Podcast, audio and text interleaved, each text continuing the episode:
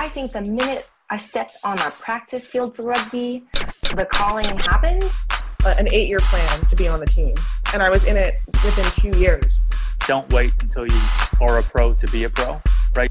Like, I like doing something, look, stopping and learning from it. Like, it just looked like it was a heavy hit. To it's up, it's not up. You know, that's the first time I played like professionally. I'm making rugby money. How can I make money outside of it? And there's two Scottish guys, and they said, "Oh, you're um, you're here for the movie." Rugby is a sport where that's often coupled with actually having a good time. He looked at me and he says, "You guys are awesome." Grow rugby, grow rugby, grow rugby, grow rugby, grow rugby, grow rugby, grow rugby, grow rugby. Yo, what's up, everybody? Welcome to another great episode of Greaux Rugby. My name is Gift Gift Tommy Bailu, and this is the show where we speak to people about the opportunities they have found, created, or taken advantage of via rugby. We have an amazingly special guest today, and I know we say it every week because I mean it every single week. She is coming straight out of London by way of Jamaica. She is the current vice president for Jamaica Rugby Union. She is a sports psychologist with her own company, Dragonfly Pathways. She is a former national team member, if even just but for a moment. And of course, a media personality, just doing talks, putting out that great, amazing energy. Uh, it's Keisha Ann Down. And uh, yo, she was it was so fun just being able to talk to her. I mean, I, have actually had a lot of connection with the Jamaica Rugby Union in terms of guys um, like uh, Bruce, who is uh, based out of New York, but he does the recruiting for Jamaica and everything like that. But to be able to get another piece of that of that that trio, uh, and and you'll hear more about it as we go on. But to be able to continue to, to, to, to, talk and get an even bigger depth and to see the power that uh, this woman has been able to do with also continue to develop women's rugby in Jamaica and push and promote for the uh, importance and significance of it to her, even just her own story of just being able to start from rugby and have how far into it she's been. I mean, the mere fact of, you know, we, we still in this kind of era where rugby is still developing, but to know that – you know, there was a strong element in some cases back as far in the 80s and the 70s. Um, and and it's you know to this day we're still seeing the development. It was really dope to be able to hear her story of rugby from child into the present now, and especially uh, the number of uh, uh, ways that rugby clearly has been calling her name uh, to come join it and help and be part of the the mission. Um, she's recognized by World Rugby, and you look it. This was great it was just it was a really good interview, uh, really good talk, and uh, I think you guys are gonna really enjoy this one.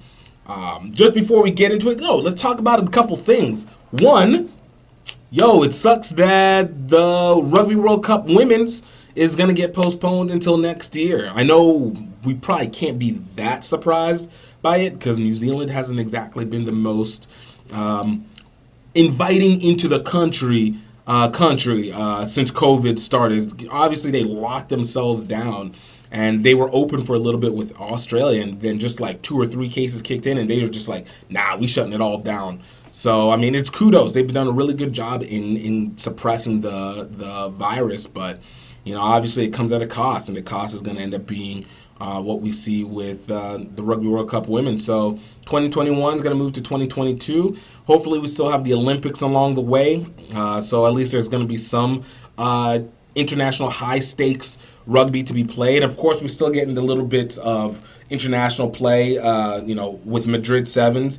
Kudos to the men and the women. They didn't do as well as they wanted to. And of course, the women had to actually back out on the second one. But at the same time, you know, we are at least starting to get something back. And even now, as I'm recording, we have preseason games for Major League Rugby as well. So, uh, big shout out. It's, it's nice to at least get something going, you know, just a little bit of something. We still have a lot to do, and hopefully by the summertime, we are going to be able to see some level of, you know, relief. I mean, we, we're getting a little bit of relief. I mean, there's some some some states have opened up more. I know Baton Rouge is more phase three now, and uh, clearly Texas and Florida have said uh, screw it all and just said we we open open out here. So um, you know, we'll see what happens. But at least there is rugby occurring. You know, so I don't want to hold you guys off too much. I just want to do a quick reminder, please, guys. If you enjoyed these podcasts, let let your friends know about it. Share it with your friends and family. Continue to spread. Thank you to everybody who's been listening to these. It means the most, and I love being able to bring these conversations up because we got so many interesting people in rugby that I think need to be highlighted more and more. And uh, I think it'll only help our industry and help the culture of rugby and help the community of rugby even more with every highlighted story that goes along with it. But please, guys, share it. Let them know they can find it on Google or Spotify or Apple Podcasts, wherever it is that they feel like they need to listen to podcast streaming or just even on the gifttimerugby.com website. And of course, also, also, also, please don't forget that uh, you guys can also watch the videos on YouTube at youtube.com slash gifttimerugby. Please subscribe up on there. You know, let your friends know. We're starting to put up new content here and there, starting to develop it out as things start to come into fruition. Got some special things coming, I know. So you guys are going to enjoy that, and it'll be well worth the subscription. I do tell. And if anything, it's just you guys are going to be able to get to see these people live and, and be able to really appreciate what they what they have and what they do. So with that being said, look, guys, I want you guys to enjoy. I hope you guys know what's up. Yo, Keisha Ann Downs. Check it out. Grow rugby, grow rugby, grow rugby, grow rugby, grow rugby, grow rugby, grow rugby, grow rugby. What's up, everybody? Welcome to another great episode of Greaux Rugby. My name is Gift Gift Time A Bailu, and I got a incredible V, an incredible I, and one of the best P's here with us today. Our VIP, uh, Vice President for the Jamaica Rugby Union, a sports uh, sports therapist, sports life coach, sports just sports consultant. I it's, it's levels and media media uh, influencer coming up. Keisha, no, I'm gonna go full name, Keisha. All right, we're gonna go full name on this one. Keisha Ann Down. Keish, thank you so much for uh, coming through today. Thank you so much for having me. And wow, what an introduction. I definitely hope I can live up to that. All the pressure. No, no I, I have no doubt. You know, I, I, I'm the one feeling intimidated out here right now. you know, uh, I always like, you know, talking about where, where I, I learned about people. And I, I think it's been very interesting. So, um, I've heard about you for a couple years, but I didn't really get to know until I think there was a what was it? Either no, it was a World Rugby article that spoke about the uh, women in leadership uh, and the scholarship that was gotten. And your name came up as one that came up what in 2017, 2018, something like that. Actually, just 2019. It was 2019. In of- Okay. yeah. See? just the other day. Pan- pandemic time. All right, that was, it was like 70 years ago. Like,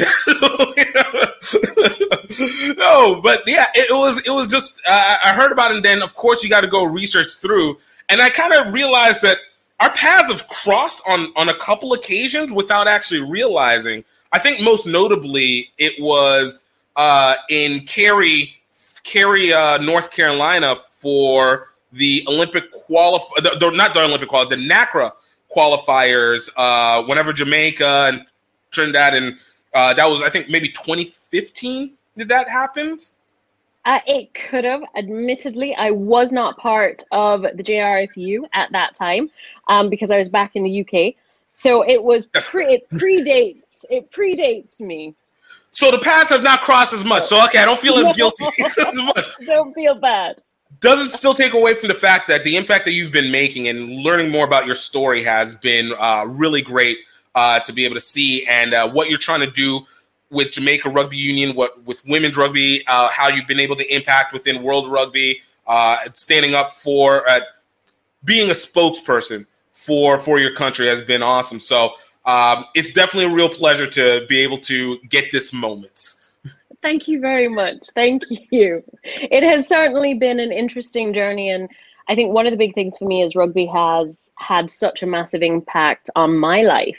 um, you know, and from from both sides, from the English side and from the Jamaican side. And my dad played rugby every every Saturday, you know, and he also refed later on. So growing up, I was at the rugby field all the time in Jamaica, um, and so you know there weren't a lot of girls around uh, playing then. However, being one of the only girls that would be dragged out with their dad, uh, you know, I throw the throw the ball about um, a bit, and I definitely say that. Um, when you're surrounded by incredible athletes, it's extremely daunting uh, Right. because I wasn't one of those, you know?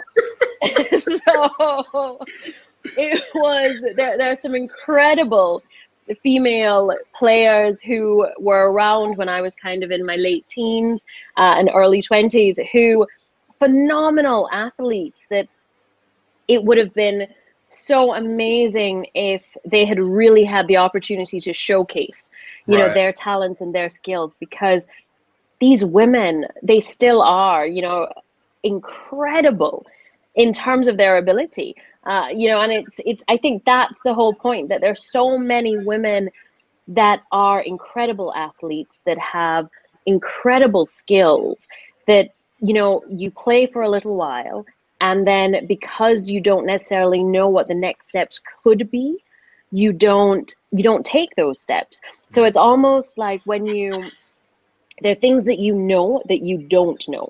True. however there are lots of things that you don't know you don't know. And that is the clincher. Um, and so you know it was it was really interesting to be on both sides of the atlantic because within the uk i played for my university. Uh, and that's when i actually properly started playing and that's when i had a position. I was second row and i i got to play and i was part of this incredible team of women who literally three weeks ago i spoke to to my captain you know Nice. and it was phenomenal. I mean bronwyn was the same bubbly warm person that she was and i remember when i first met her she scared the living daylights out of me. You know she was this half chinese half welsh um, girl who was tall very tall and just incredible and she had a black eye and i'm thinking i don't think this sport's for me. No not really Wait, let me ask because you know you're, you're going from a person like your dad who's bringing you out to the pitch, so you you you've already got an idea of what this is. To now you're like, oh oh wait wait, this is for real for real. like, it's like wait wait, what was I watching? So I I just I kind of want to know like what what what is your mindset in those aspects because you know you get this UK version and and now you're seeing yourself there versus in Jamaica, which I want to actually even get into rugby in the 80s and early 90s and that, but you know, you seeing in Jamaica, like what what do you feel was different in in being able to in, in that culture shock, maybe to say the least, of rugby? I think one of the main differences is in Jamaica, it was very much a male dominated sport. And so whenever I was playing, I was playing with the old Crocs. Um, and so those were the over 35s. And, you know, they were nice um, because they weren't, my, my dad was a serious player and could hit, you know, and so they didn't want him to tackle them. So when we were playing, it was touch rugby. And they treated me with kid gloves. I Gotcha. think that was the the whole thing, you know. Um, and so when I went to university, it was literally I was on the sideline watching somebody else play, uh, watching the boys play, and watching them. You know, there was another very small girl. She came up to me and she says, "Hey, are you interested in rugby?" I said, "Yeah, I love rugby." And she went from there to say, "Well, you know, I'm part of the Kingston University women's rugby team. Do you want to come and play?" And I said to her, You play? Because she's tiny, right? And she said, Yeah. And I was like, Well, if you can do it, yeah, sure, why not? I can do it. and I suppose the difference was in Jamaica, I'd been surrounded by athletes. So completely intimidated. You know, there was no way I was going to attempt to, to play it. against people who could. I mean, phenomenal athletes. And so at university, you know, the pressure is definitely off um, because it's seen as community and it's seen as fun. And uh, I hadn't realized how competitive we got. And we got very competitive. And so, you know, the first year we beat Brunel University, which was like, yes. And I think we beat St. Mary's as well. And these are like big universities with amazing teams. Um, so, yeah, however, it was literally, you know, somebody I thought, yeah, if they're playing, yeah, sure, I can give it a go. Right. Yeah. so that's, that's kind changes- of how. I can see. I can see that. And it, so I, I, it- it's funny as you say this because I, I had a conversation um, with uh, this young lady, Anna Woosery. She she has a podcast, Black Girl Rux, um, out out in London.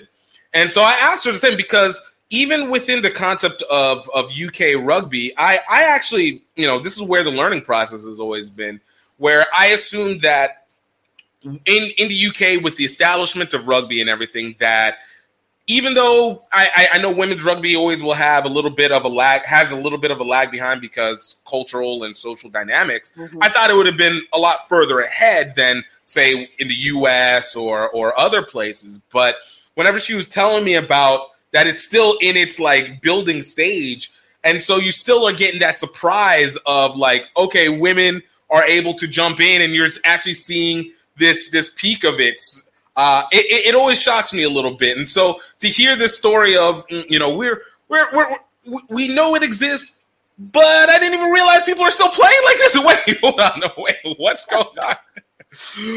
no.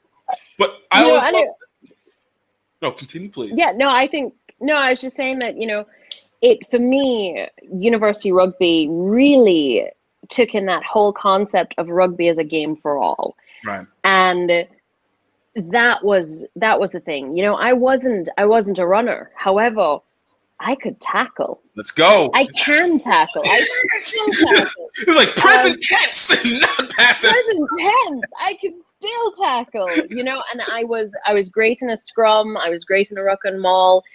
And I think for me, being on a 15s team literally meant that everybody had a place, everybody had a role. So you had those that were super fast. And let me tell you, there's a big difference between the grass in the UK, where when you fall, it, it's soft. It's soft. You know, the grass in Jamaica on the rugby field, you're looking for the grass. This is where you go like, okay, how tough is my skin? I don't mean that figuratively. Literally. we need tough skin. literally, literally. You know, so so that's one of the differences as well. I was kind of looking at that ground, thinking, "Wow, that that that yeah, that's not fun." Oh, Um, yeah. We've we've had a couple of those. Uh, I know we we've played in Texas and and, and sometimes in Florida where it's just like, guys, I, I need you to understand. I feel like we have very different definitions of what a field means. All right, I expected to see some green. Like, can we get through some of this? it's this brown plus stones. What is happening right now? Oh, so hmm. let me ask. You know, you you you you get into the UK and and you're you start playing that first game. Now, like you said, you've been playing touch. You've had your dad. Um, but whenever you got into that first game, like you had your opportunity to play, like what was going through your mind at that point? And, and really, how long before from recruiting point to game time did you have? a week.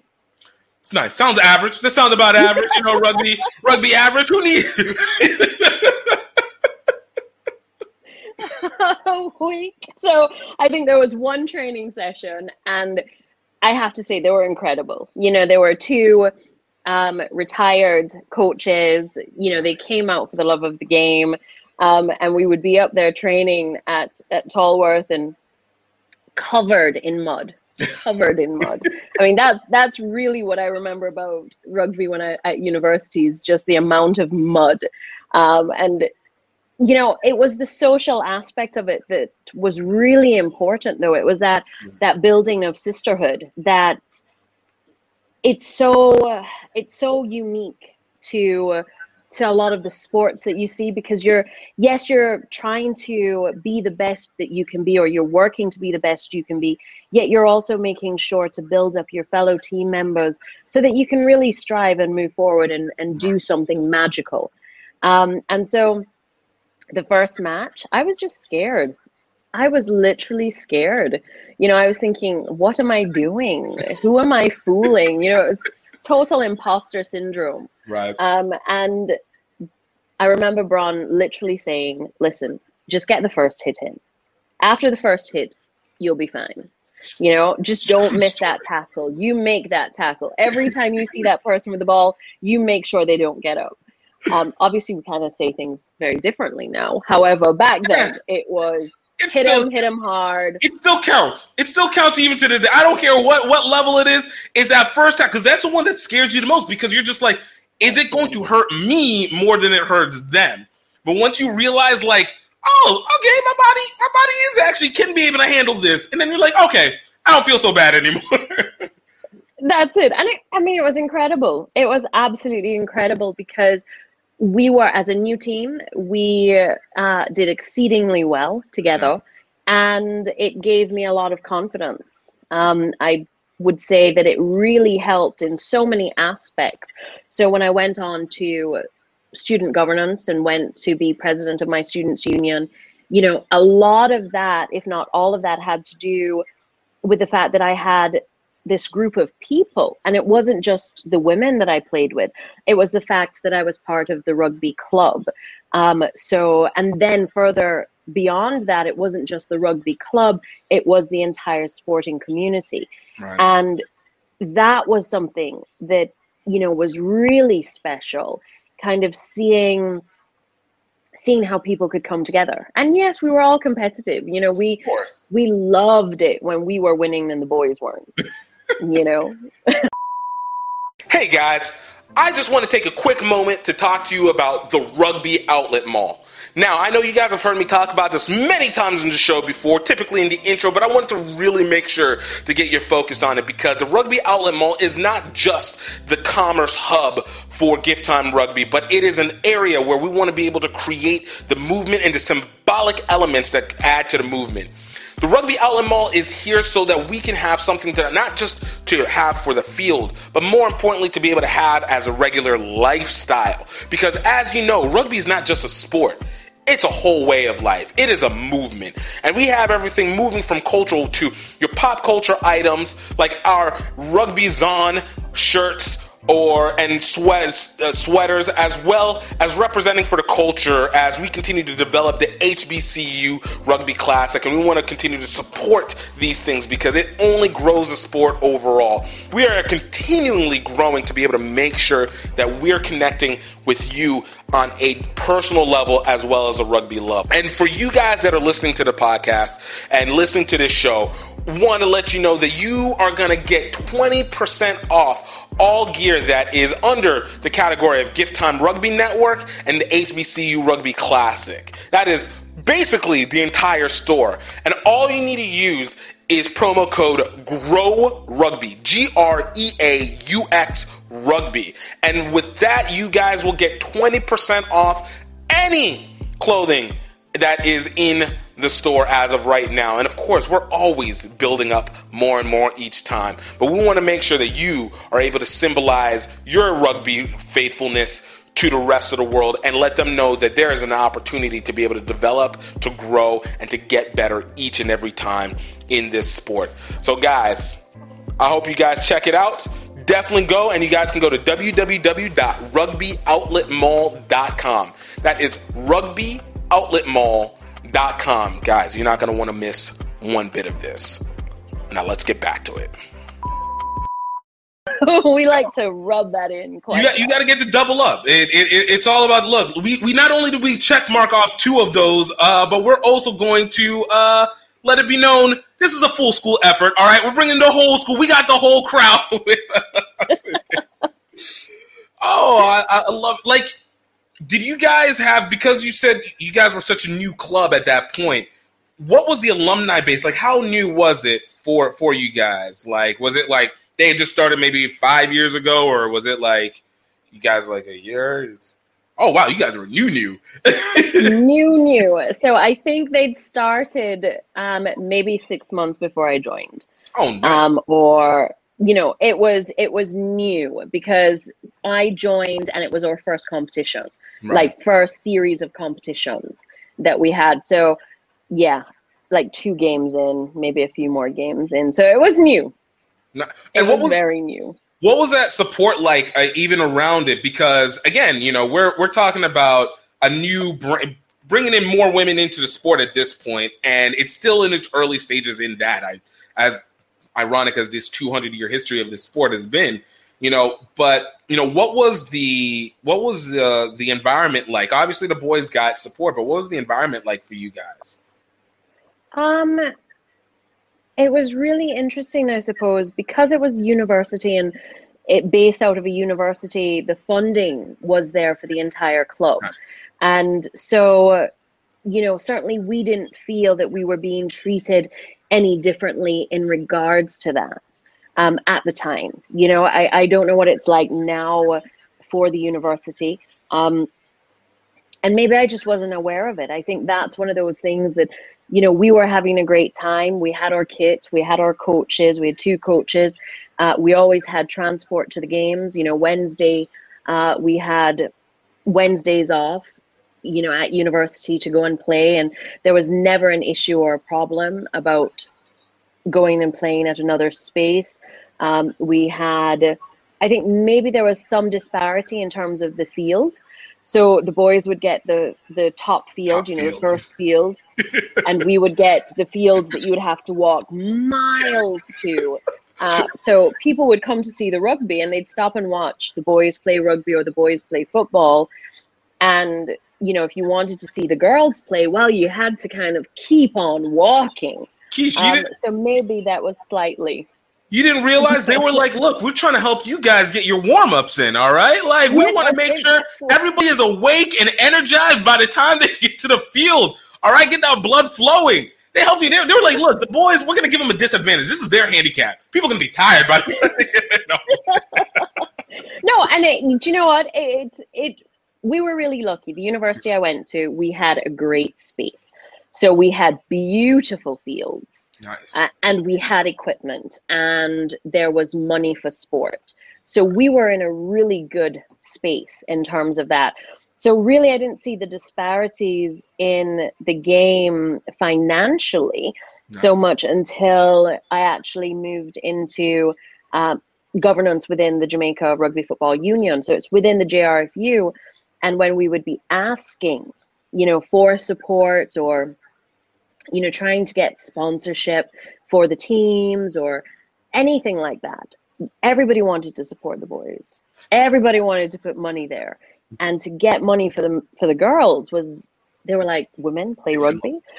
And that's where you really saw the disparity coming out um, and so that's been that's kind of been quite interesting to see that and then now being in the uk i've been lucky enough to be presenting for one of the rugby shows and you know for the women's rugby show and what Mhm. was really interesting is even going to some of the fields the fields that the women here would get to play on aren't necessarily the best fields right. you know, or instead of going and playing at the main pitch, they get to play at the other pitch.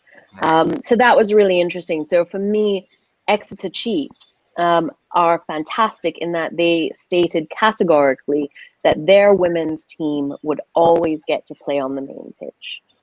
And that is incredible.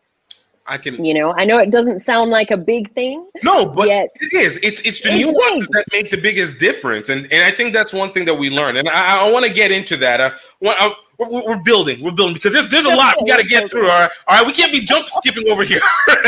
we're gonna Sorry, sorry. Rewind. uh, no, um, so okay, so let, let me ask because I, I- love where where where it all ends up with you, but you know, at, in, in- this process, you know, you're you, you've you've been playing, you're you're working with the team, you're you're getting an idea. When you were playing in college, did you foresee yourself delving further into rugby like this, or no? no, no, no. It it was something you did. You know, I think at university you get the opportunity to try out different things. And I'd always enjoyed sport. Because of my asthma, though, I'd found it difficult to participate in a lot of sports. And I had this amazing treatment in Central America, in Honduras, where this doctor injected me with five different types of snake venom. Oh wow. Really interesting to get rid of um, my asthma. And Naturopathic. You gotta love it. it worked. It was amazing. So all of a sudden, instead of breathing through, feeling as if I was breathing through a straw, right. I could I could breathe really well. And so uh, in Jamaica, I was always in the pool. I was it, swimming was my thing. And so university after this treatment that was a by chance because I was volunteering in Honduras for a year. You know, I come and I'm able to to run and move and it's like wow. And so I loved sport. My my dad's side of the family are exceedingly sporty and I was the least sporty of them. So, So, so basically, you're just saying I was the least elite of the elite. I, I, I feel not even, not even. I was like at the very, very bottom, you know, just going out and throwing a ball around kind of space. And I think that's the beauty of it. I think I was really lucky because I met these incredible women. I, I spoke to um, Lou, who was in second row with me just the other day, you know, and these are women that I haven't spoken to in ages. They Yeah. became family, and 20 years on, That's it's lovely. amazing that we can have a conversation and we can have communication, and it's it kind of is one of the things that you know I find so important about women's rugby, and I've seen that, and and this is specifically as a 15s player. I can't talk anything about this. I, I yeah, sevens is just It's like, fast. I, right? I, it's like Yeah. I know my my sport. All right, this is my code. All right, this other one, yo, you guys. I mean, that's for a whole. Although I'm telling you, gift honestly, I have watched some incredible rugby over the last the last couple of months. You know, Yeah. since October to now, and I call people up and I say, "You cannot believe the standard of rugby that these Agreed. women are playing." It's agreed. And so many people want to talk about men's rugby, and I'm like, yeah, men's rugby, great. However, have you seen these athletes? They're phenomenal. I, you know what's funny? So I had this realization um, about in about 2015, 2014, 2015. All right. So it was, I, you know, you, you always see men and women play. I've never really had too much of a scope. There's always something, but you, it's it's harder to see. I think sometimes at the grassroots level because the range is so so so high, and that's on both sides. But it wasn't until I started going to um, the Sevens Series for women in. Uh, they used to have it in Atlanta, Georgia. That's about eight hours from where I'm at, and so I was able to cover it. And I remember the first time watching it, and let me tell you, when it came to the media, it was me, and I think literally one other person who was not part of USA Rugby. And I remember watching these games, and I'm like, yo, this is a beautiful, like, they're so fast, they're so strong. And I'm like, this is completely free flowing. This is this is I, I don't understand what people are talking about where the games don't match. And so I had that, and we had that leading up into the Olympics, which I, I always will tell people. The Olympics, I think, was the first breaking out party for for women's rugby um, because uh, it was the first time that you got to sit down and just watch it straight with an investment. And I think they killed. To be honest with you, and, and and not even pandering, I thought they were better than the men's. I, I literally got into the men's side, and I was like, yeah, I mean, it's all right. And I just, I don't really know if I feel like this is the same level of intensity. Like, I don't feel the hunger is the same.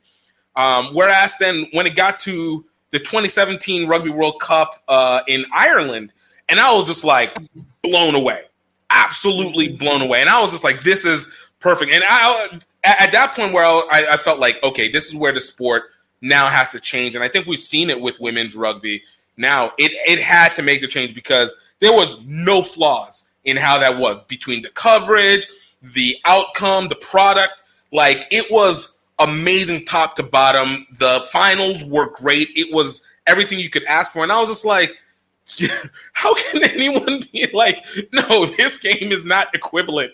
Like, what are you talking about? And again, not to pander, I do feel like I think women's rugby has an advantage over men's rugby in the sense, and this is an ironic statement, but I, I still believe it in the fact that I think rugby is the only team contact sport that has enough notoriety to be able to gather the best athletes of women you know uh and because i mean there's combat sports but I, I feel like one that's individual and two it's it's a completely different mindset and i don't f- honestly feel like field hockey is the worldwide element that rugby has look look i okay it's not in the us all right look well, you know, you know, I personally never played field hockey. However, I have a cousin that played for the Olympics. So in field hockey, so you know, F- f- fair enough, fair enough. I, but not to say that field hockey is bad. I just don't think it has the same, same global like Yeah. it's, it's very specific to areas. Very similarly to cricket, but it's big, but it's big in its spots. You know, so I don't I don't think you're going to naturally have that gravitation uh, to that. And then the only other one would have been uh, women's American football, and I, I just don't see that being able to grow just based off of the the culture of the sport here in the U.S. and, and it doesn't really resonate well outside of of the U.S. So you have rugby as this sole element, maybe hockey, the other one, sole element where women can come down to uh, uh, ice hockey. I meant could come back together and have that that contact. So when you see them, it's like you're really getting the best of the best in that in that field, and I think it completely changes what the investment in the game is, and especially how everybody you know performs in it. Yeah. Yeah. And you know, I think that's the the big thing in terms of performance and it's it's really interesting kind of seeing the the differences and the disparity between plays and certainly from you know rugby americas we look at our region Right. um, you know we have to look at the disparities between say a canada a usa and then the caribbean you know the islands there or or mexico um, and if you even take it to the fact that within RAN you know you've seen very only two countries have 15s Right. only USA and Canada. Um, yes, Mexico. I think Mexico now have their 15 squad. Um, we're working on our 15s squad at the moment, so definitely keep an eye out there because Hey, my guy Bruce Martin. I, I I see him recruiting. I see him doing the work out there. Bruce is so hardworking. honestly, Do you know, it's it's a it's amazing because everybody that I talk to, any of my friends, any my phone rings and they go, "Oh, is that Bruce or Jerry, or is it both of them?" It's like, yeah, it's constant. Honestly, it, it- my phone rings and at stupid o'clock, and it's it's the it's the boys, you know. So, yeah, and and that's where family comes in as well Right. you know in that you get to that point where you're building towards something and you're wanting something and you're putting in the time effort and energy to get people uh, and to get the sport to a particular place that it's benefiting so many individuals. And definitely in terms of bruce and jerry are the ones with the passion. Yo, i'm the i'm the one that says no all the time. Jerry will tell you that without a doubt. My vice president tells me no 24 7 it's like not 24 7 no. How, how do I feel oh, like you this? have to have a starting point I was gonna say, I, why does this feel like the, the lineup for American Idol right here? You know, we, we gotta have a Simon, we gotta have a Paula, we gotta make sure we have it all around. i am so simon oh, I can't believe it. Look, I'm I'm sorry, guys. No, I can see Jerry as as Paula. Look, I know you guys are great. I love you guys. oh, oh, I love it. you know, it, it is that dynamic. You need to have that, that that grouping of passion and balance where it allows uh, uh, the uh, uh, a movement to go smoothly and, and controlled because that's how you get it. It's incremental growth, and it's one of those things that are sometimes very hard to be able to take in because we want it obviously to happen like mm. as fast as possible. Like let's go, but it is a systemic process. That's it. And, you know, I think one of the big things, certainly over the last from 2016, 2017, you know, we have at the union, we have been building and we have pretty much been building from scratch. The rule book wasn't there. You know, we got into office and literally it was like, well, where are the notes? Where's where's the information? How do we do and it was starting from scratch and definitely there was a lot of fighting um, a lot of backing and throwing you know That's how it um, goes. it ha- it's how it goes and i think the one thing is we were able to keep respect Right. you know and i think if you're able to keep respect then you're able to move beyond any disagreements and you're able to find a common ground and you're able to communicate. And i think because of the respect we were able to keep communication levels going and keep communication levels open. And now we have a board that works. We have board meetings. We have club meetings. And you know people might say but that's that's nothing big for us. It's a big deal Right. um, and it's putting those things into place that we're re- it's so important. Uh, so while we're going out there and the the players are winning we're also making sure things are happening at the back end so that we can continue to fly and do well.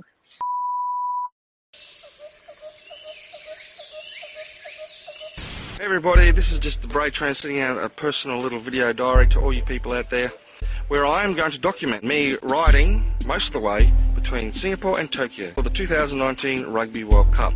Number one is because um, it's part of my business. I do Rugby Lovers Guide to Asia. Number two is I want to bring a lot of exposure to the to the rugby clubs and the rugby NGOs and charities. Also, on a personal level, I just want to break uh, the funk I've kind of felt I've been into for the last 10 years. So for the next 12 months, I poured myself into the Singapore to Tokyo campaign, but it still wasn't enough.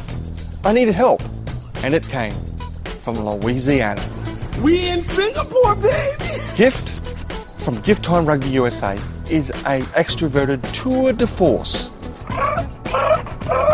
Say hi to my people out there. which makes up for my um social shortcomings. place is unbelievable. It's not just eh? it's like What's he supposed to do? morons, a bunch of morons. Guys, picture with me. Picture. Australian. G'day, mate. You can use my phone. But what unites us is a hunger for adventure. Off to KL, Kuala Lumpur. Yeah! Woo! Gift, where are we? We're in Mount Fuji, baby! Our love of Asian rugby culture. One, two, three, center! Yeah!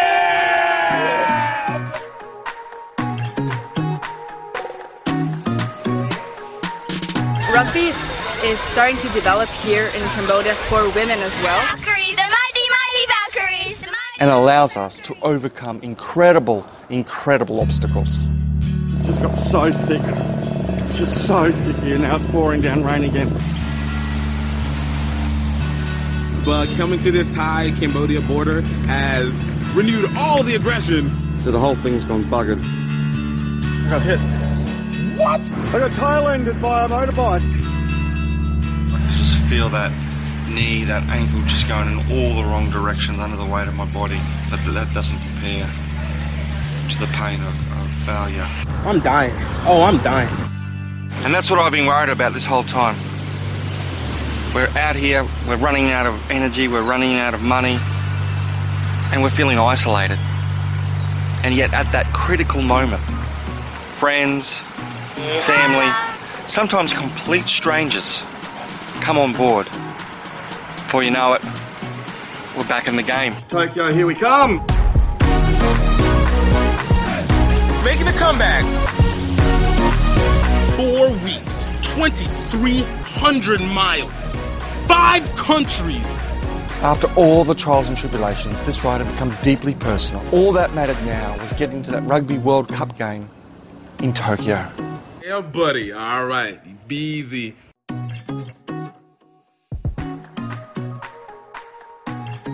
Go check out redearthfilms.vhx.tv to get your copy of Singapore to Tokyo any way we can. That's redearthfilms.vhx.tv.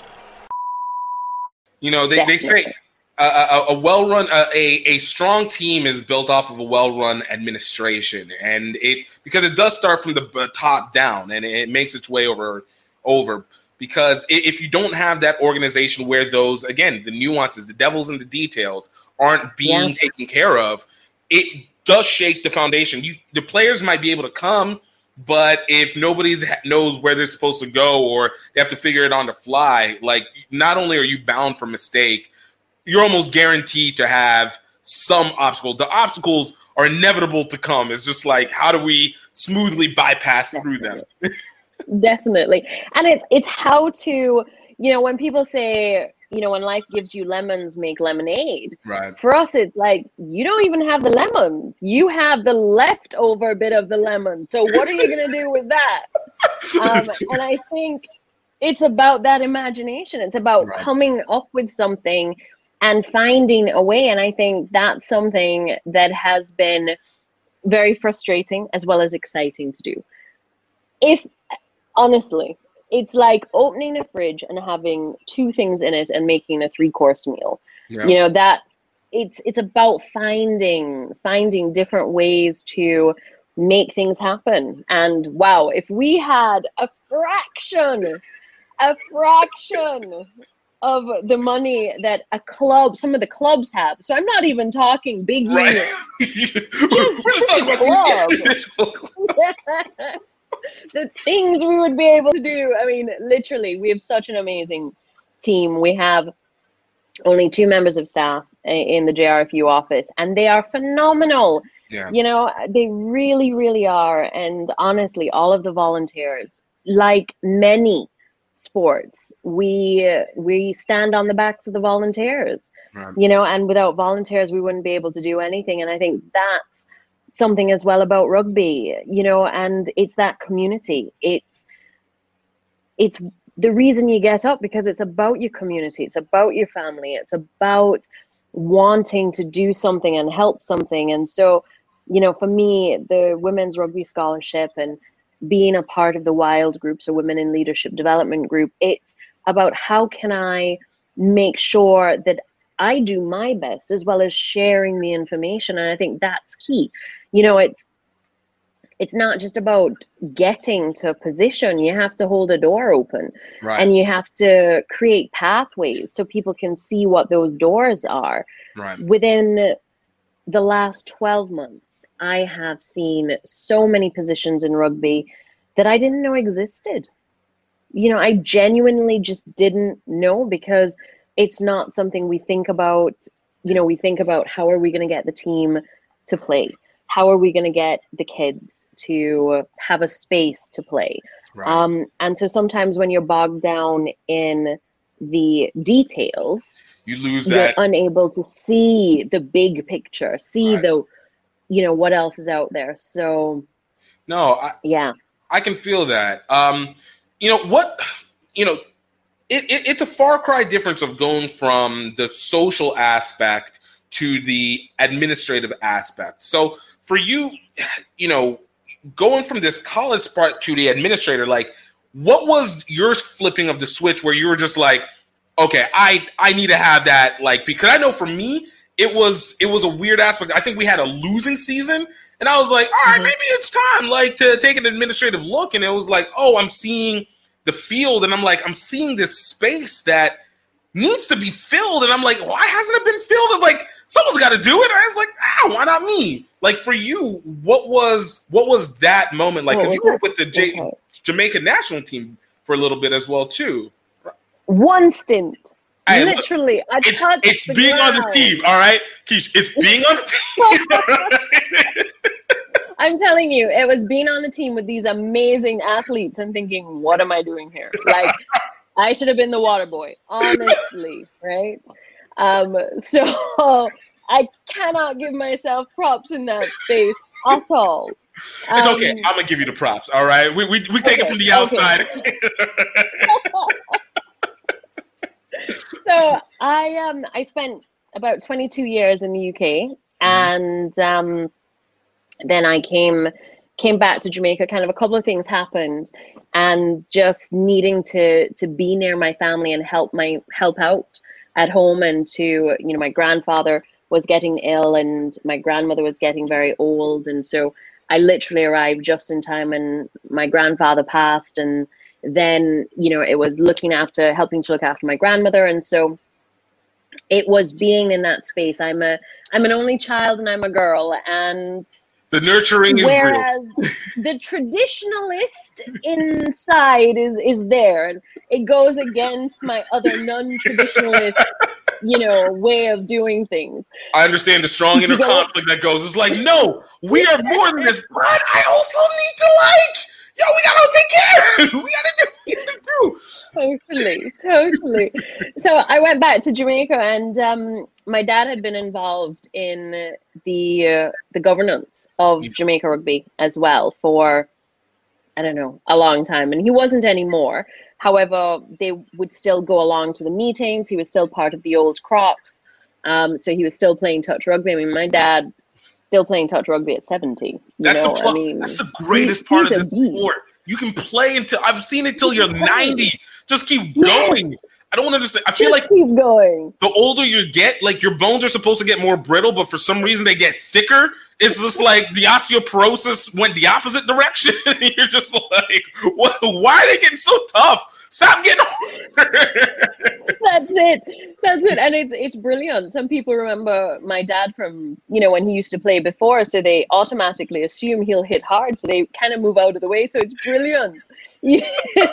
So bless him. long term mind games. I like it's playing chess, not checkers. that was it. So literally, he dragged me along, or I went with him to a rugby AGM. You know, he says, "Hey, Yeah. do you want to go?" I said, "Yeah, sure, we'll go." Um, and I had met Jerry at a, a rugby league game Oh, nice. about I don't know three weeks beforehand, uh, and we were supporting rugby league, you know, cheering them on and and stuff like that. And um, my dad introduced me to Jerry, and I said, "Hey, you know, I'm back in Jamaica and." I'm working for myself, so therefore, you know, if you need any help with stuff, I'm happy to volunteer and help out. It was literally just as broad as that. That was it, right? and we open the door, and Pandora's box never Wow. goes closed again. That is exactly what happened. I got to the AGM, and before we even went into the AGM, Jerry says, "Hey, you know, um, do you want to be my my vice chair?" And I was like, "No." And he was like, "No, no, no, serious." It's like, no. I said, "I'm happy to volunteer, but no." It's like I feel like you misunderstood what was being said here. it's like, yo, you want me to go find some water? Do you want me to like, hey, I can I can talk to a few people to come to the games. I, I don't know. exactly, exactly. That's what we're talking about. Or if you need me to make a few calls or write a few letters, you know. you. exactly. So, um, yeah, somehow, uh, when we left that meeting, I was vice chair. I, I you know what? Some sometimes it's just like sometimes it's it's a process. Sometimes it's a calling. Clearly, it was a calling that you never realized that it was meant to have. Yeah, it was a calling I never knew I had. That's what it is. No, totally. And then you see, the thing was, I, I am super competitive. I am. I admit that, and um, I think it comes from you know even before my school days and the school I went to in Jamaica. You know, we always were told you're the best of the best. You're the best of the best. And we kind of, you know, have that little Let attitude. it sink in. It, it, it's, it's there. respect. it's, it's there. And so it's a matter of, you know, whatever I decide to do, it doesn't matter what it is. Right. Um, it's about giving your all. It's about giving your best. It's about making sure things happen. And I am a, I am a policies person. I like making sure policies are in place. I like making sure things work. I like the crossing the T's and dotting the I's, um, and and figuring out ways to make things more efficient. You know, that's kind of I enjoy that aspect of things. And I, you know, the first time I'd been on a board, I was fresh out of university and it was a very big budget that we had. You know, it was over a million pounds that we had as a budget. And so I was in a different space and, you know, I'd managed to to take or or union with with the rest of the team from being in debt to to having a surplus. Nice. Um, yeah, somehow Go. convinced them Let's that Subway was the way to go. You know, brought Subway in. Um, but it was it was one of those things that I really believe that hey, together we could turn around the fortune of the of the JRFU, and we set about doing that. And in terms of we still have challenges. Don't get me wrong. We still have huge challenges, and That's I always a did not pleasure, it, right? Like it's it's Yeah, you know totally. you know that you're on a pathway, but it's just like oh we still got some serious rocks that we got to crack. But you're at least like okay we're moving forward. As long as we're moving, I No, definitely. And I think that's it. You know, it's like I didn't realize that in sport there were issues with people and ego. I don't understand the reason I didn't realize that. Um, however, it doesn't make sense. It, no, no. I, I I have this exact same issue all the time where it's like I don't really understand why you feel like there's this need to e- either it's like this weird entitlement or an ownership or this weird play. It's like we're all struggling. Why do you Why does this even make sense to you? So it's like I think logically it doesn't click. You but you see it and you're just like, okay, all right, that's I, I- okay. We'll we'll work with this. We'll work around. We'll work through this. But why? so no, exactly. And you know, the fact is, you know, I've heard some horror stories Right. um, from from other unions, and I have to say that you know, even though Jerry and I butt heads, he is a big picture man, and he can get that energy and that excitement and. It's fantastic because you need that. You need somebody with a vision. You know, you need somebody with that energy, with that who genuinely believes and wants not just one club or two clubs, but the entire country to love rugby and to really take it beyond. And, you know, it's interesting to see the lack of ego right, nice with him. And so for me, you know, kind of working with him, it has been, yeah, you know what, I'll continue working with you because it's about the kids. It's about the youngsters. You know, and I think that's that's the heart and I, I love the fact that both Bruce and Jerry are also for the women and have put so much time, effort, and energy into that. You know, and it they're they're two, definitely. Yet there's so many other members of of the team, of the board that are working towards that and striving, and we've got some great talent. You know, one of my one of the ones that definitely I'd like to see really shine is is Lisa Fraser, who is she's Oh. our coach. I've heard You know, so much about her. Oh, she's amazing. You know, absolutely, and I, I, use that word a lot. It sounds like, um, yet look, the reality fits, is her fits. serious talent. If it fits, it fits exactly. you know, she has serious talent, and there's so many talented players as well for both the men and the women, um, and certainly in not just in the national team. There are some youngsters that you watch them play, and honestly, they are jaw droppingly good.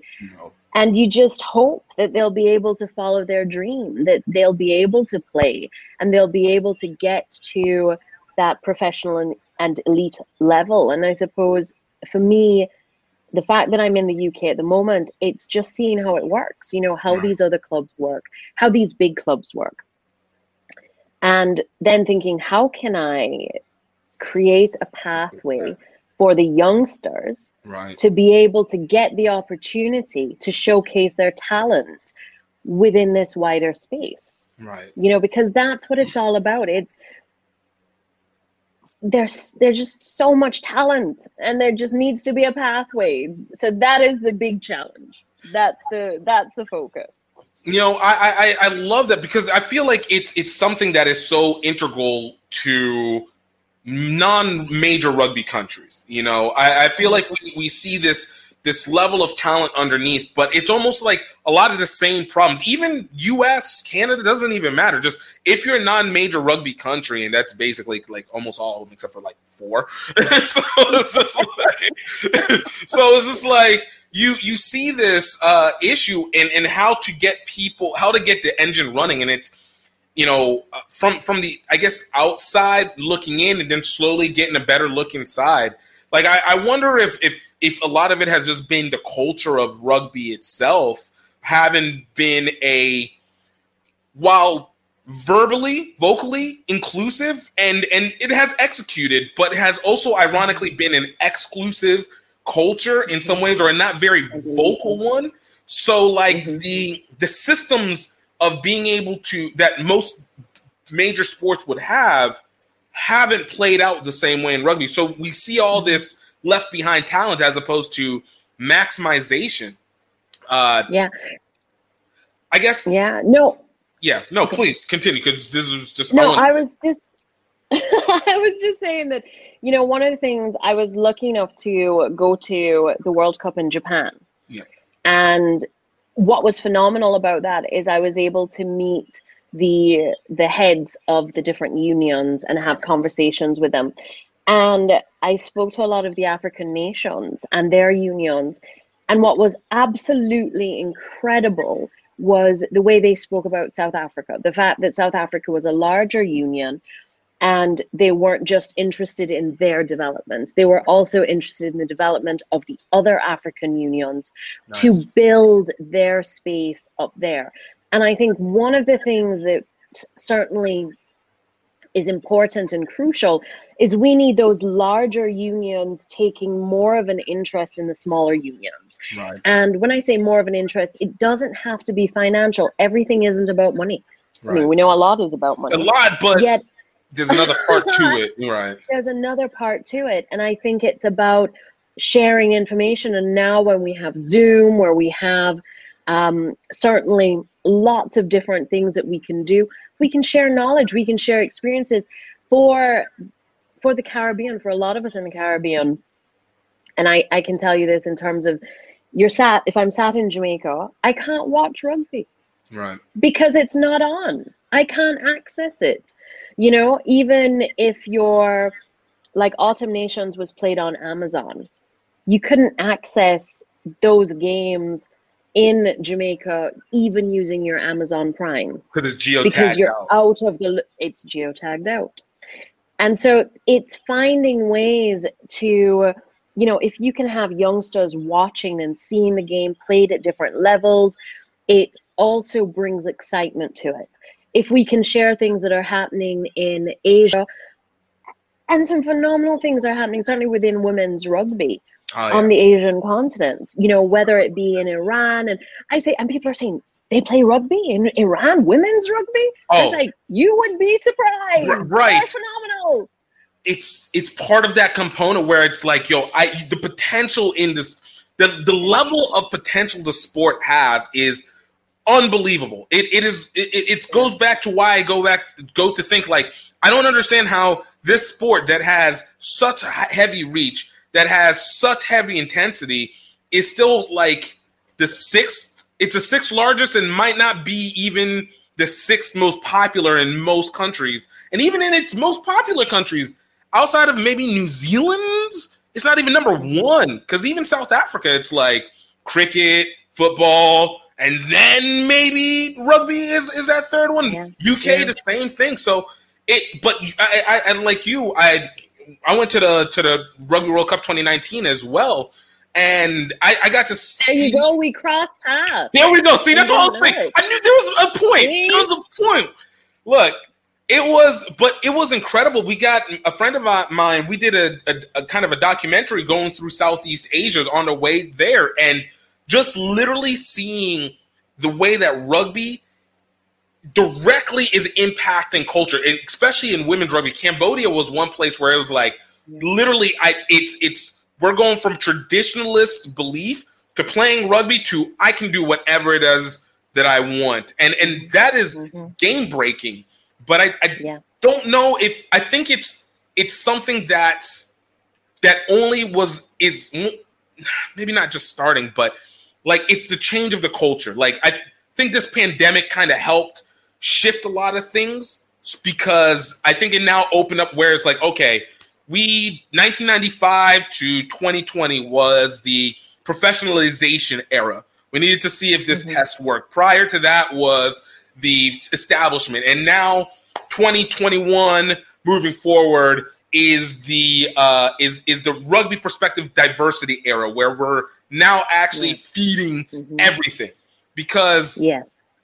it it's it's a different mindset that goes into it. And now it actually adds that inclusive behavior in a way that it included the women because now you people can't deny it's it's significantly important to have the women involved to be able to develop the sport further.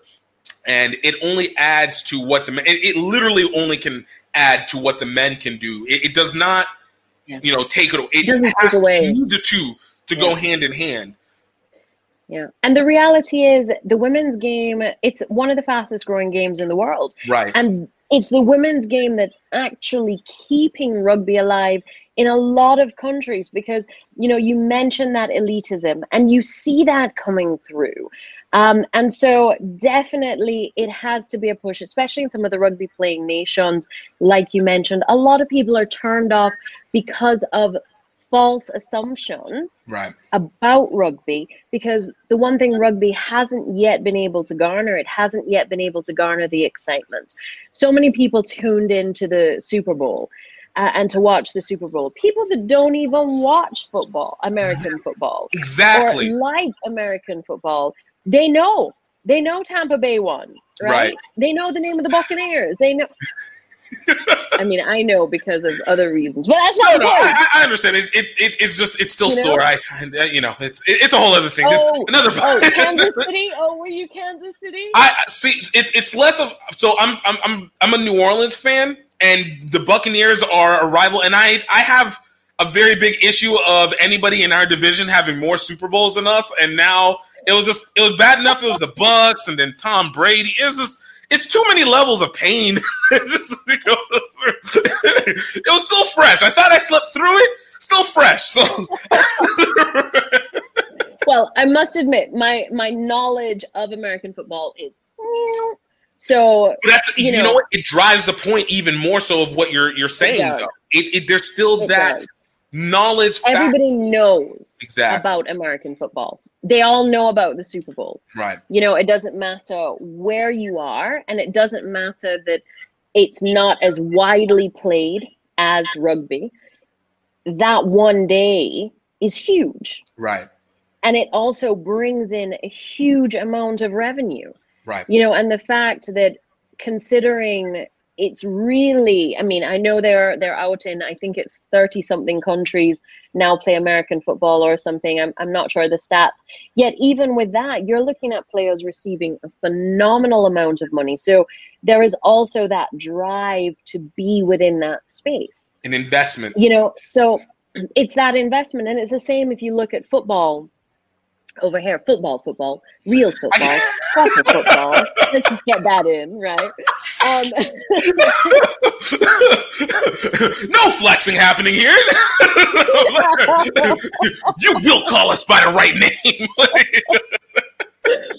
so you have it and the investment has been put in and now interestingly it's been put in at the top level and so however it's still you know such a huge sport and rugby has that potential yet the only way that it's going to get to that space is if it finds new ways and diversifies like you mentioned earlier about diversity, you need that diversification of the portfolio. You need to look at different ways of bringing in sponsors, of bringing people into the game, of getting things happening. And hopefully, I know the RFU have had a complete change of guard almost. Right. Um, hopefully, we'll be seeing that certainly over here.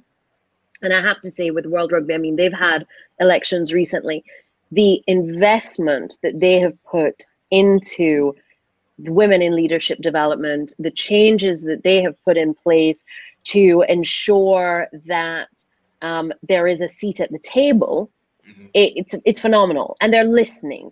So they're not there yet, right? Because I need to see a little bit more Right. people of color Look, in like, that and look, that's that's the pro- that's that next process that has to be put in. but that's that's it exactly. And and I, I I love that you've basically all the points that you're mentioning is stuff that that's hit really dear and here and dear to my heart. Where it's what is it that we want out of rugby? It's it is again. It's you know making it a little browner in, in other in essence. You know, let's I'll say it for you. No worry. Eh, we gotta make it a lot. I said people of color, but yeah, brother, yeah. It's yeah. There's, they're not gonna go orange, so so. But you know, it's it's it's making it it, it put more people of color. It it is essentially establishing, and I, I've been a big believer of establishing what we call the rugby industry. I think there's the sport that's the game itself and what you have surrounding it, but then it's allowing that industry outside of it. Because you mentioned it, it was like pageantry, like with the Super Bowl, it's not because the Super Bowl has such a significance for all these countries, but it's its distribution, how it's being presented is what Mhm. adds to it. It's you know, as a result of how it gets presented, it gets more money poured into it, and as it puts more money, we, in essence, just by by human nature, place more credibility on the sport. You know, regardless of whatever Yeah. happens. So you know, now people are like, okay, we want to invest in, and I think these are aspects that we we're only still starting to scratch into. Like, uh, obviously, I know in here in the U.S. and you know, color me biased, but you know, we're still like learning this media. I I, I can at least say from where we were when I started eight years ago, you know, 2013, is is feels widely different than where we are now. Like it, it feels like we've mm-hmm. seen improvements. The the change in streaming, the which was huge right there. The the aspect of write ups, and so we're, we're we're getting more dynamics, but it's still you know still a crawl over there. And I, I do want to ask this, you know, for you now having been the vice president, worked with World Rugby, seeing this from the clubs, like how have you felt like the JRU uh, has been able to, you know, work with their within the country and developing or um, promoting industry uh, for you guys? Obviously, you know, you guys are still working the field, but like you guys have your own media uh, output and stuff like that. Like, how has that been the process internally? I mentioned that we're a small team. and so, literally, when I say a small team, um, in regards to social media, sometimes it's literally Bruce, it's me, it's maybe a couple of players we've gotten together. Um, now we have a development officer, uh, so they put out stuff on social media. Nice. Um, luckily, because of Jerry's ties with media in Jamaica, that has definitely helped us and allowed us some positioning. Um, and as well, I guess, because of my work with with TV and radio, I kind of plug rugby every every time I Let's go. within the Jamaican space. Um, you know, so everybody like gets tired. I walk around with a rugby ball sometimes, and they're like, "What is this child on?" Um, however, there's so much more that can be done, and I think that's one of the things that uh, within our space, you know, we're still you mentioned about those nations that aren't rugby playing nations. We're one of those. And so football will always football and cricket that's what people want to see right? you know? Um and listen the reality is we don't even have a home field. So you know it's when we look at media it's looking at media to kind of garner our community to to work with our community to get our community excited as well as then finding ways to bring in sponsorship. And so for us that's one of the main things is is brand jamaica is a huge brand. Right. and you know covid kind of hit us off track because we had two us colleges coming down to play in Jamaica, which would have been fantastic because that would have opened up more in terms of media. It would have opened up more in terms of just people seeing Jamaica as a, a spot for rugby and a rugby destination as well. You know, beach rugby is growing, and yet within the Caribbean, we only have really Curacao and and um, the states doing beach rugby at any level. And really, it's Curacao that are really leading the way with that. Um, so certainly, it's in terms of media, we are so far behind. It would be brilliant to have a media office. So it would be brilliant to to have somebody that you know and and content. I think it's content. You know, Right. we're still playing at a grassroots level for the majority of at the majority of the time, and it's it's all people that are volunteers that are operating across the space from referees to coaches um, so we are still a long way off yet it's making sure we attract people that want to have that conversation. You know we've there's so much and i was just about to say something that i'm not allowed to say yet um let's go! Come on, exclude it. Come on, let's. yeah, I remember just in time. you hear this, people? There's something coming. All right, we're breaking it here. so I think it's that point though that you know we are a small sport yet we okay so in in Jamaica there's a saying "Like Likabawi Talawa and yeah we're Likabawi Talawa but guess what that means that actually it doesn't matter how small the country is we have shown the world time and time again that hey you know Bob Marley Yep. Bolt you know Shaggy. there's the Shaggy, Sean Paul. I mean, there's so many. And hello, who's your vice president? Right? Let's go. Let's go. We're getting them all. We're out here. we might be a small country, but we out here like this. We got a whole section New York. you know, I think that's that's the thing that you know we do produce. Jamaica produces time and time again, um, and we've shown that we can. We've shown that we have the heart. We've shown that we have the passion to do it, and you know, we just need a little bit more time. Well, we'll see. Repechage is coming up, so I'm telling you. Look, the mere fact even that you guys are even a part of that again uh, and having that chance. I know Hong Kong was one of the openings to really being able to blow that through. So, like, it, the process is already in way, and that's like, like we said earlier. That's that's where it started. It's not about are we there yet, but it's like are we at least charged? Is traffic moving, even if it's slower than what we'd like it to be? It's moving. Hmm. It's moving. And it's moving in the right direction. And you know what? We we're building that community all the time and we're seeing things happen. And one of the big things is that we know we're going in the right direction because our governing bodies are happy with us which is like what? That is awesome What is this feeling? Appreciation from everyone? I didn't, I didn't know it existed like this. It's amazing. It's wonderful. it is. It really is. And you know, it's just the fact that Right. there is so much happening, and yeah, and we're just excited about all that is happening. We've the or Olympic or Olympic Association is behind us, or ministry is behind us. You know, it's it's at that point where we see it. We're on the edge. We know that we're on that cusp. Uh, and yeah, it's we just need a little bit more support, and our players, both men and women, they're working even now. You know, a lot of them aren't able to do any um, training with each other yet because of the COVID restrictions and regulations. So they're training at home by themselves. You know, they're doing they're doing their workouts to keep fit.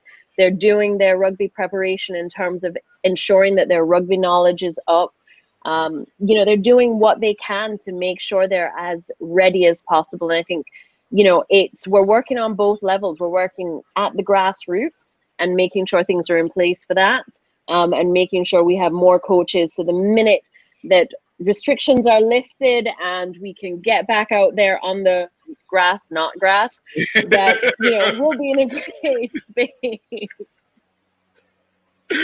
Oh no, I, I, I believe that full heartedly, and it, it, it's it's going to be something. I know it's going to be like a, a breakout show when that hap- as as these COVID restrictions go. But it, it's again, it, it's so nice to know that there is that option. It's not well, whenever it comes out, we're going to have to start from scratch, and we're going to be going through. But it's more like, all right, we'll be able to pick up, and we'll be able to pick up the momentum a lot more, and that's Definitely. a completely different mindset than than Square winning it. And you also had mentioned something, or had started to touch on something where we're talking about, you know, changing changing the landscape or or getting more color into certain places. And I think for us that's really important. So we're not just working at the player level, we're also building our own governance and we are looking at how next we need to get involved at both the RAN and the World Rugby level to to to make a stage. You know, it's it's one of those things that you need people to come in that have had different experiences Right. and that see the world a little bit differently to push the boat uh, a little bit. And let's be honest, the boat needs a little bit of pushing at the moment. It's look, look. It, it is. It has been at its own standstill long enough, and uh, you know what? A, a, a little bit of a a little bit of a kick to get it moving is is definitely needed, and at least it looks like it's it's coming through. I mean, again, what what they did with women, I, I had the pleasure of talking with Katie Sadleir and uh, uh, Addie Milby, Adam Milby. So, like, to just even see the excitement in listening to them and and that generation, eh, that generating uh, impetus uh, is is huge, and just you know, a monumental change in one fell swoop is is Definitely. significant. You know, And I tell you, out of that wild group that's been formed, so that women in leadership development group, already you're seeing changes. Already, you know, Right. they're taking positions or not taking positions, they're being voted into positions by men um, Right. who, you know, before hadn't necessarily seen them in the same way. Um, you know, there's certain skill sets that we're learning, that we're utilizing, we're creating. There's a, a great support network. You know, Rue from Canada, uh, she's now the Canada rep to the to the RAN board, which is absolutely fantastic. You know, and if you look at our region, I mean, RAN as a region, we are doing exceedingly well in terms of the number of women we have in leadership positions within rugby, and in terms of what we're doing to create pathways. So we're already leading in terms of women and development within our space. So that's that's absolutely fantastic that we're doing that and we're showing people, hey, it can be done. And then you know, if you look at the number of people of color as well on the RAN board, hey, we're doing quite well. We could do better. Yet, but it's, at least it's moving. it's It, it's not about settle, but it's just like we're we're making headway. yeah and it's i think the big thing and and this is important because it's not just about you know changing things for the, the sake of change or having the token for the sake of token no it's about having the best person for the job in position Yeah. regardless of color race religion you know preferences whatever it is it's about having the best person and i think that what's been happening is the gates have been open so that you can see that these women have the capacity to fill those positions and so what we want to make sure happens is that they can see that those of color also have the capacity and the skill set needed. And so it's about building and creating a space that individuals, women, uh, people of color, people of different faiths, people of different genders, you know, what whatever grouping, because you know, we could go on, that they are given the opportunity to develop within the rugby space and to create pathways that really encourage people to move forward as well as showing people that hey this is something that's out there. This is something you, that you can do that you can get involved in. And i think that's the big thing. I did not and and like i said at the start i did not see how much was involved Right. uh, with with rugby in terms of positions. It completely blew my mind. It's what I was about to ask you, and and, and you know, kind of wrapping this up because I honestly I could go on for like another two hours with you because I'm really enjoying this too much. Um, we're gonna have to do this again. I'm, I'm just let you know this. Um, but you know, kind of like one thing when it comes to perception, and and even from the media side, I've started to maybe the word is the best word is humanize people a little bit more within it.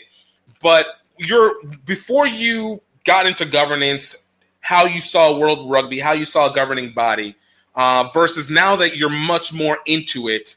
Um, when you hear people talk about these governing bodies, these these authorities, like how do you asphyxiate the difference between what they're seeing and what the reality is? Because for me, I've I've become much more sympathetic to a lot of these movements, whether it's in media or or understanding the people a lot more versus what I think people more so on the outside looking in have. I think it starts.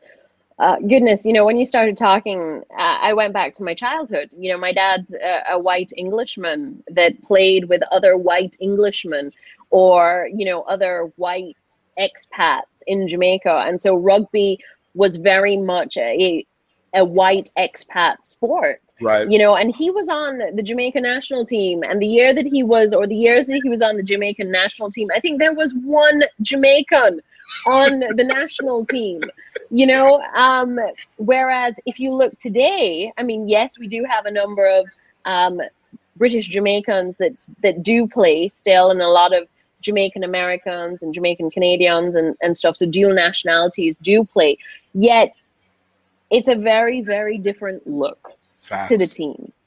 And and it's the same for the board. The board is completely different. The people on the board they've been chosen by their skill set. I mean we have three women on our board yet they've been specifically chosen for their skill set. Uh, it just happens that they're women. Um, i think we have one one new zealander who happens to be white right? Um, he was chosen for his skill set. Nice. and I think that was the difference. It's that it's looking, you know, when you can get to that point where you're not looking to change the face of something and it's it's happened more organically, Right. then that's that's what rugby should be about and, and that's showing the change. You know, it's not saying exclude a group or not have a group or, you know, fill a quota. It's about having having that diversity. So when you look at um, governance, my impression was white Englishmen in suits, you know, with the blazers and the the smart rugby tie. That that was the view. Now let us be honest. That is still predominantly the view. Um, yet it is changing. Right. It is changing, and there is a, a drive from a lot of people.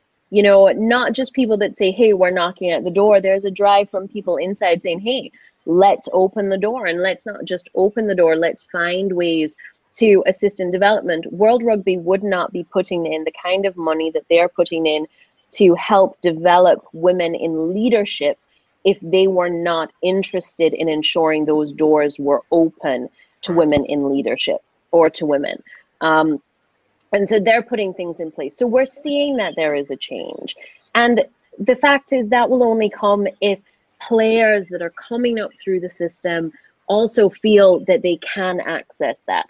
So, admittedly, I am one of those people. I am privileged. I come from a very privileged background in both Jamaica and in the UK. And so, therefore, doors, I don't think of doors as being closed. Agreed. You know, I kind of think of them as, or not locked. They might be closed, they're not But they're not. Lo- it's like I can get in. I just you just got to let me know. I, I just have to turn the knob a little bit. Let me go make the effort. Exactly. And sometimes it's just, I have to know that there's a door. right. you know maybe and i think that's what we need to to really do and i think i think world rugby are open um, we're seeing more and more players i think the perception though is is what hurts us sometimes because sometimes we see the perception that okay it's this bunch of old white men. Right. and i'm gonna say it. And so therefore we automatically think so i should not be there because i do not belong. Right. so it might not be the, the men in suits that are saying you don't belong. It might be us individually saying i don't belong. It's that they imposter don't syndrome. look like me. Yes and so it's it's that whole thing of you know what? Black people have been playing in rugby from what was it the 1800s i think you had one of the first black players playing. Um, you know, we've been a part of of the conversation in lots of spaces. And so if somebody wants to be in a particular position and wants to uh, be in that space, then you need to make sure you're skilled up so that you can be in that space. You know, I believe that World Rugby is at the point where we can push a door wide open because they are listening um, and we are seeing change. You know, it's it's very different in a lot of sports, um, and certainly even in things like the Black Lives Matter movement, the same backlash that was seen by American sports wasn't seen by the British sports because there is a all. the, Don't get me wrong, there is racism, Right. right? It's just expressed in a different way Right. Right. right? And so that gives certain opportunities that are there and it allows certain questions to be asked and certain discussions to be had. And I think if we're willing and able to have open and frank discussions, then that will also help. I think maybe we haven't spoken about it. You know, we've got James Bailey at the moment, and I'm going to say, hey, that's another British Jamaican there. um, you know, you got to rep it. You got to it. Let's go. you know, he's having conversations about diversity in rugby from a player perspective, from a coach perspective, from a governance perspective. And so it's also down to uh, to the fact that you know, culture is also about people wanting to play a particular sport. So certain certain groups will prefer their children to play certain sports because of a perceived impression of that sport. Exactly. And so within rugby, it's not just about the diversity of, of ethnicity, it's also about the diversity of class. You know, certainly if you look at within the UK, people make assumptions that to be a rugby player, you have to be from a public school. Private school, whatever, all that. And, and that's it. In in England, we call private school public school. Oh, gotcha. I I Yeah. don't understand your system at all. the school that's exclusive is the one that's for public, and I I don't A understand. school where you have to pay fees. Is the one that's public. This I don't, Yeah. I don't understand your system. at all. I don't understand your terminology. The Americanness I is not. I, I, I understand. I understand. You know, so it's the, I think that the faces that we're seeing are changing, and if we look at the faces that are there, there there is change, and change is happening, and potentially, if we look at the last election, I think some hands were played a little wrong, or weren't played as wisely as they should have. Um, We're talking about the World Rugby elections because a lot of elections have happened Rugby- over the course of the last. World Rugby election. World Rugby. Got to be specific in this day and age, right? Sorry, sorry, yeah. Oh no, no. I'm not even gonna touch on your election. Right? No, I'm talking the World Rugby elections. Um, you know, and so we're seeing that change can happen, yet we have to have conversations. And one of the things that we haven't seen is we haven't seen unity amongst the other unions. You know, so we need to be talking to each other. And we're certainly within the this region, we're doing that more, we're talking more. Um, and so that is fantastic. And so, uh, you know, we need to make sure we're also talking to, to USA and Canada more um, in terms of their unions and, and their leadership, uh, because it's it's about having a voice, you know. And um, I tell you what, the African unions. I'm so looking forward. You have no idea how much that one, especially um, with with the way that Rugby Africa has been developing and just seeing what they do. And of course, I'm Nigerian, so I have a particular invested stake in them getting back and getting this green, white, green onto the big stage there too. No. I, I, okay, in, in terms of African nations, I have to support Uganda and Kenya. Look, so, I, I appreciate what they've done, and also Uganda, Loki is Uganda and Madagascar, Loki, much more powerful rugby nations than I ever imagined in my life. I I need them to come. right. Oh my goodness! I was like, "What is happening?" That being said, I need us to be premier on top. All right, everybody else is all good. but we need to be premier on top and then let everybody else fall into their place where it goes from there. So I, I, I give them all the credit, but you know, it, it is one thing that I, I've wanted to be able to see. You know, I, I've done Asia a lot, but seeing Africa, seeing South America, seeing the Middle East develop, seeing the Caribbean develop, and then and and Oceania and, and, and Europe is already in its uh, establishment, but seeing these areas where the the progression of people, one, how youthful, young these areas really are. Uh, just gives Mhm. so much to go, and then two, because of the advent of the internet and how much it's developed, like the spread just goes in a whole different way, and how it can be consumed is significant. And it- it's just, I, I do look for that to continue to increase. And you know, I've been if it wasn't for this pandemic, I would have been working for them. You know, we have this HBCU rugby class. Like I've been working to try and get them to come through. So I'm just like, I need to figure how do we figure out how do we make this all happen?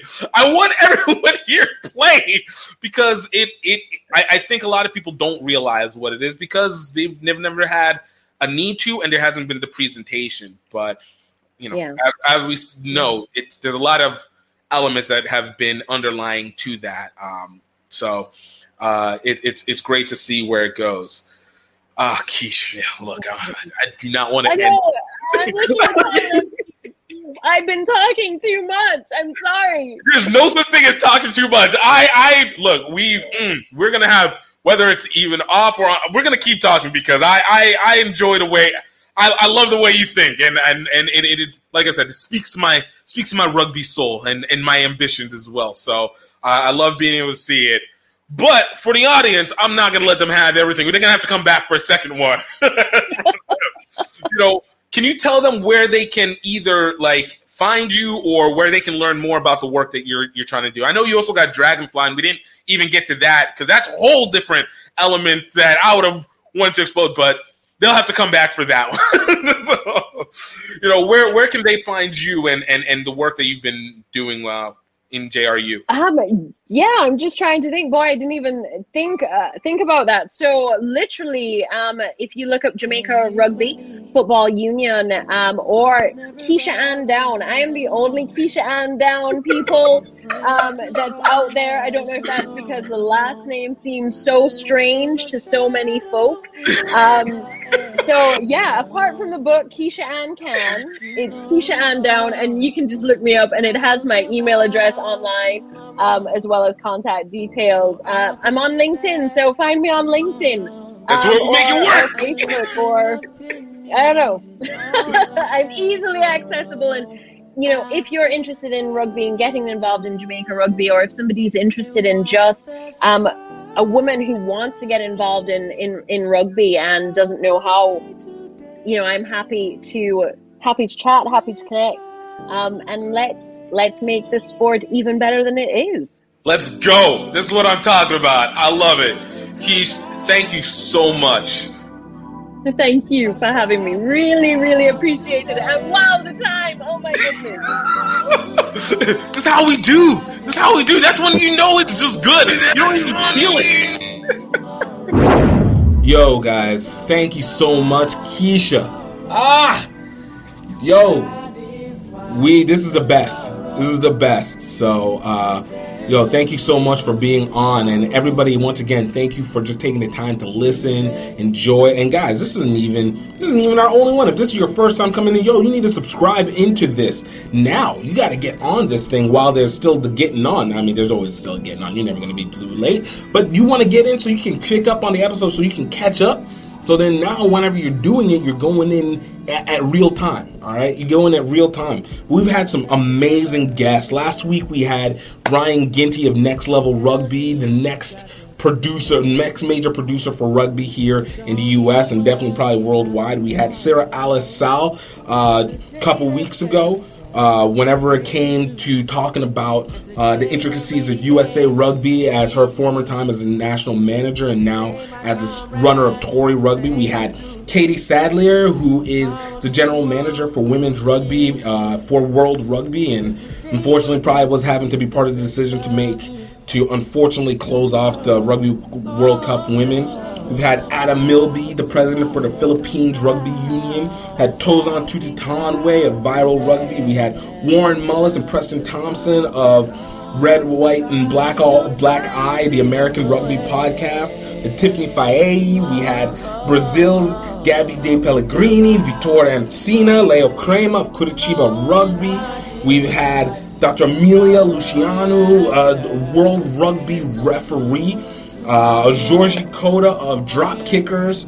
We had Kamani Davis of Roots and Made. Like, we've had some amazing guests. We've had uh, Adam Great Hayward from the movie Play On. We've had Rashad Litford from North Carolina A&T's Cheddar Emba, USA Rugby Sevens. Alina uh, Stradelman of of uh, uh, Swiss Rugby, and uh, you guys might know her as Angie Elena on Instagram.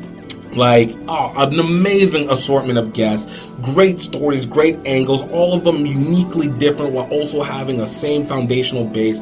It's a beautiful thing, I gotta say. It's an absolutely beautiful thing. But the most beautiful thing is knowing that you guys are still here, still listening, still wanting to take in new information and being able to learn more about people, and I appreciate you always. You make it exciting for me to come through. So I hope that you guys know that I hope you're happy, I hope you're healthy, and I hope you know that you are highly favored. I'll see you guys next week. Cheers. Yo, I want to talk to you guys about the HBCU Rugby Classic and Music Festival. Yo, this is the best event that is coming out in terms of cultural rugby. It is a representative of the historically black colleges and universities, but not just simply to represent for them, but to be able to continue to promote the development of rugby in all communities. And we want you guys to know that we are coming back for May 1st and 2nd, 2021. Do not want to miss this one.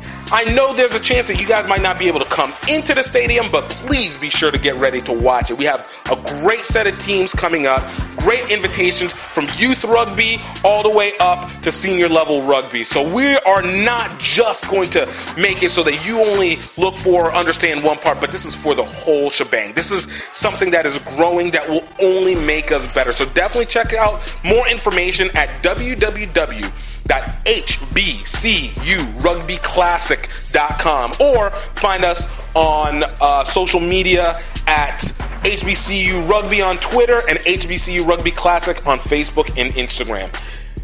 Guys, I know you're going to love this.